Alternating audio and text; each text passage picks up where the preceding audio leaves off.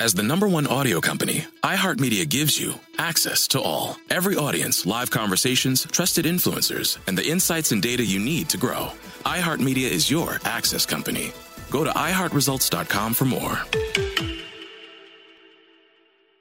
My name is Ariel. I moved to the US at 19. I spoke no English and I struggled finding job opportunities. Everything I have, I owe to the Adult Literacy Center and getting my high school diploma at age 22. It was an honor helping you achieve your greatness. Now you're helping others achieve theirs. It inspires me.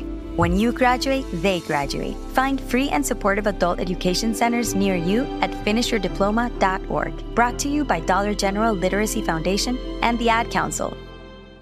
It's the Breakfast Club, the world's most dangerous morning show. Hey! Angela Yee is kind of like the big sister that always pokes you in the forehead.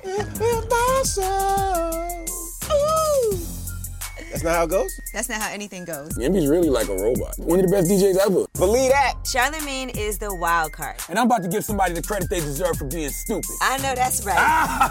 what is wrong with you? Oh. Listen to The Breakfast Club weekday mornings from 6 to 10 on 1067 The Beat. Columbus's real hip hop and R&B.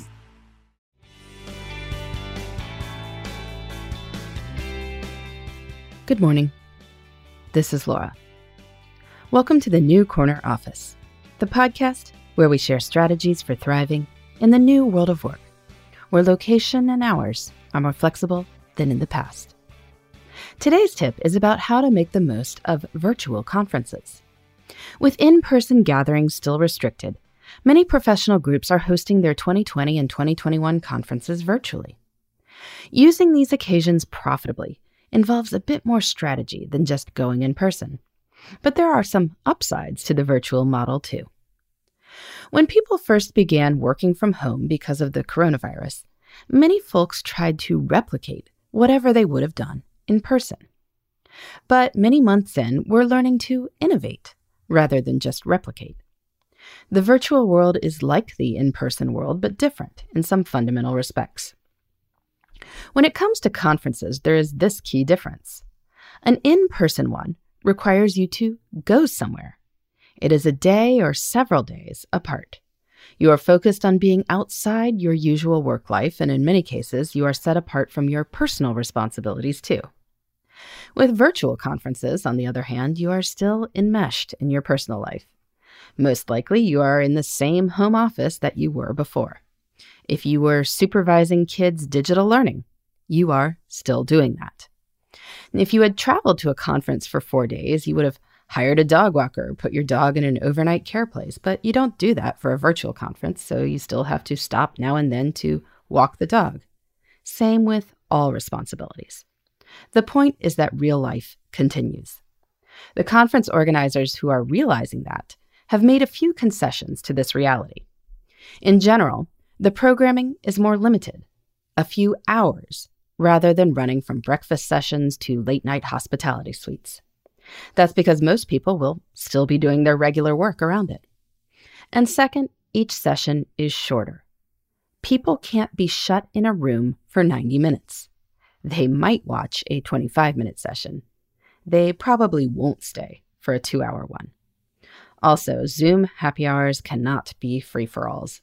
You need to put people in small, facilitated groups of fewer than 10 folks in order for any real networking to occur. So, hopefully, whatever virtual conferences you are attending have figured this out. But regardless, you can make the most of the ones that you do attend. While in person conferences are primarily about seeing people in person that you don't work with directly, virtual conferences will be more focused on the programming.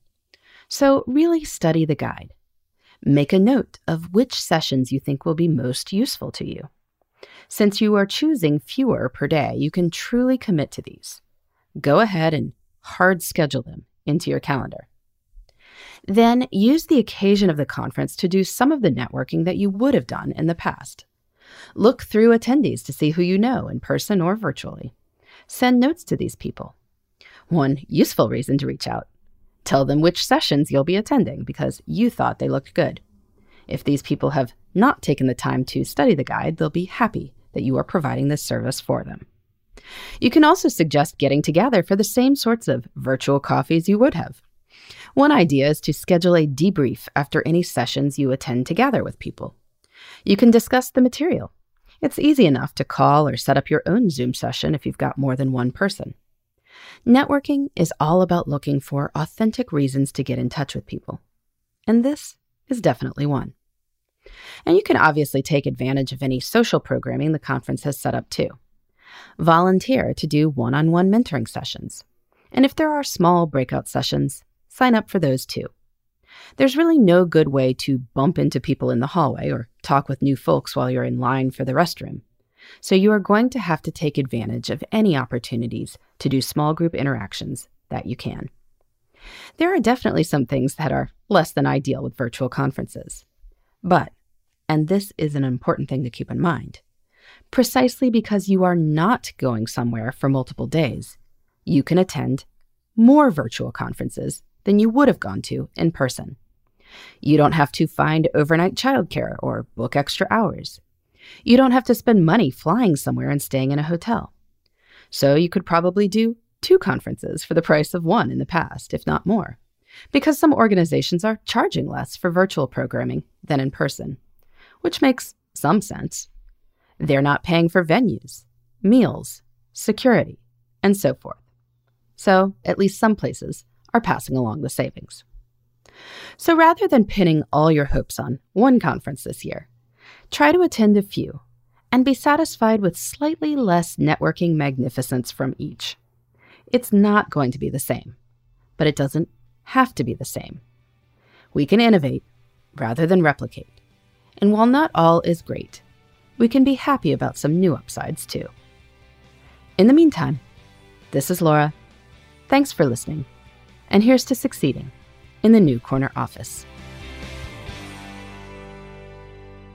The New Corner Office is a production of iHeartRadio.